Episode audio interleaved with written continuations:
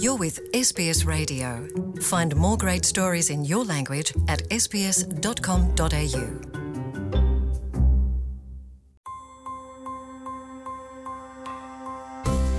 ይህ የ SBS ሬዲዮ ፖድካስት ነው።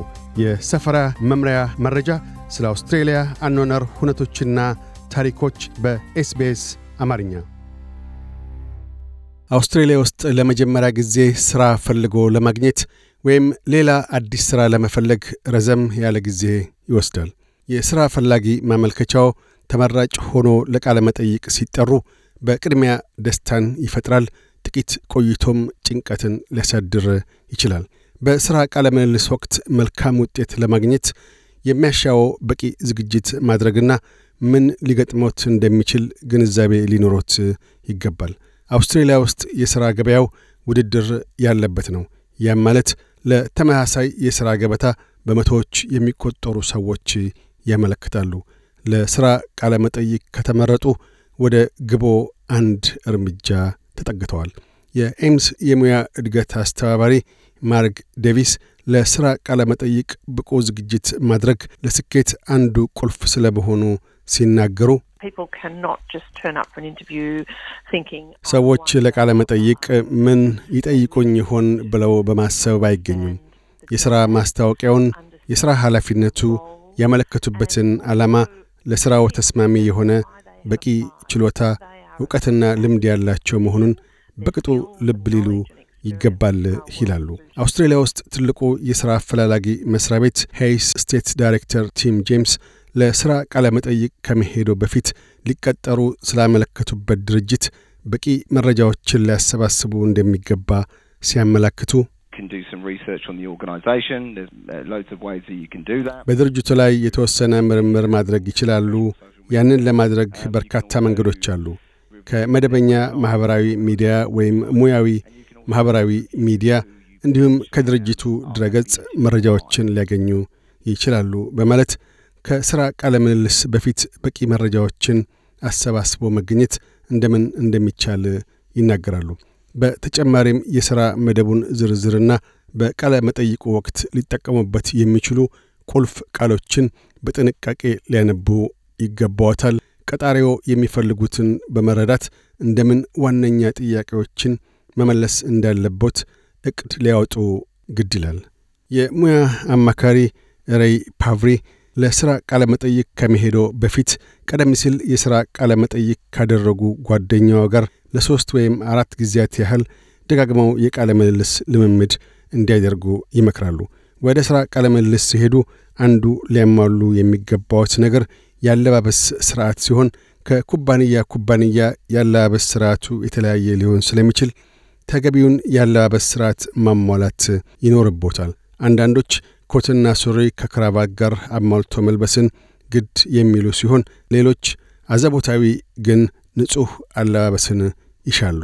የአለባበስ ደንብን አስመልክቶ መረጃ ካላገኙ በቀጥታ ወደ ኩባንያው ደውለው መጠየቅ ይችላሉ። የሥራ ቃለ መጠይቅ የሚያደርጉት ለትልቅም ይሁን ለትንሽ መሥሪያ ቤት ሁሌም በተቻለውት መጠን የጸዳ ልብስ ለብሰውና የተወለወሉ ጫማዎችን ተጫምተው ሊሄዱ ይገባል። በቃለ ምልልሱ ቀነ ቀጠሮ ወቅት ጥድፊያን ለማስወገድ ቢያንስ ከአምስት ደቂቃ በፊት መድረስ ይገባዎታል። ለሥራ ቃለ ምልልስ ሲዘጋጁም አዘውትሮ ቃለ ምልልሱ የሚጀምረው ከሥራ ማስታወቂያው ጋር በተያያዘ ዋነኛ ጉዳይ ላይ ብቻ ሳይሆን የራግቢ ክሪኬትና ሌሎች ሰሞነኛ የሆኑ ጉዳዮችም ከአውስትሬልያ ባህል ጋር ምን ያህል እንደተዛነቁ ለመረዳት ከሦስት እስከ አምስት ደቂቃ ያህል ሊነሱ ይችላሉና ራሱን በዚያ መልክም ማዘጋጀቱ መልካም እንደሆነ ሬይ ፓቭሪ ይመክራሉ። በሥራ ቃለ ምልልስ ወቅት ከቀጣሪው ስለ ራስዎና እንዲቀጥሮት ስላመለከቱበት መሥሪያ ቤት ታሪክ፣ የባሕሪ ጥያቄዎች፣ ስለ ቀድሞ የሥራ ልምዶችና አዲስ ላመለከቱበት ሥራ ምን አይነት አስተዋጽኦችን ሊያበረክቱ እንደሚችሉ ሊጠየቁ ስለሚችሉ በምላሾ መጀመሪያ መሐልና ማጠቃለያ ላይ የሚናገሯቸውን በውል ሊያስቡባቸው እንደሚገባም ማርግ ዴቪስ ያሳስባሉ።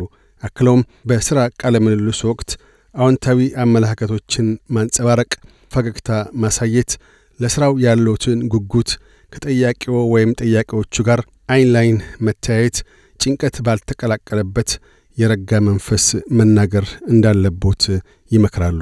ቲም ጄምስ በበኩላቸው አንዳንድ ጊዜ ቀጣሪዎች ሆን ብለው የቅጥር አመልካቾች ምን ያህል ስለ ሥራ መደቡና ስለ ድርጅቱ ለማወቅ ፍላጎት እንዳላቸው ለመረዳት የሥራ መደብና ማስታወቂያ ሲያወጡ ብዙ መረጃዎችን ስለማይሰጡ በሥራ ቃለምልስ ወቅት ስለ ድርጅቱ ማወቅ የሚሽቱን ጥያቄዎች ማንሳት ጠቃሚ መሆኑን ቃለምልልሱ ካለቀም በኋላ ቃለምልስ ያደረጉልዎትን ጠያቂዎችን ስለ ሰጦት እድል ምስጋና ማቅረብና አስከትለውም በኢሜይል ምስጋናውን ወደፊትም በመስሪያ ቤት ውስጥ ለመስራትና አስተዋጽኦን ለማበርከት ያለውትን ተስፋ አክለው መላኩን እንዳይዘነጉ ያሳስባሉ። የሥራ ቃለ ምልልስ ካደረጉ በኋላ ላመለክቱበት የሥራ መደብ ተመራጭ መሆን እንዳለ ሁሉ ለሥራ መደቡ ሳይመረጡ መቅረትና ሥራውን አለማግኘትም የተለመደ ስለሆነ ራስን ለበርካታ የሥራ ቃለ ምልልሶች ዝግጁ ማድረግ ይገባል። በሚቀጥሉት የሥራ ቃለ ምልልሶችም የተሻለ ውጤት ለማግኘት በእያንዳንዱ የሥራ ቃለ ምልልስ ወቅት ጠንካራ ጎኖቹንና ማሻሻል የሚገባዎትን የአመላለስ ዘዴዎች ሊማሩባቸውና በቀጣዩ የሥራ ቃለ ምልልሶ ለስኬት እንዲበቁ ይጠቀሙባቸው።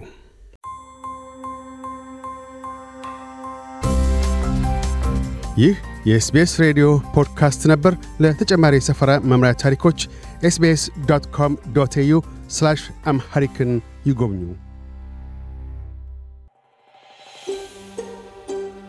Want to hear more stories like this?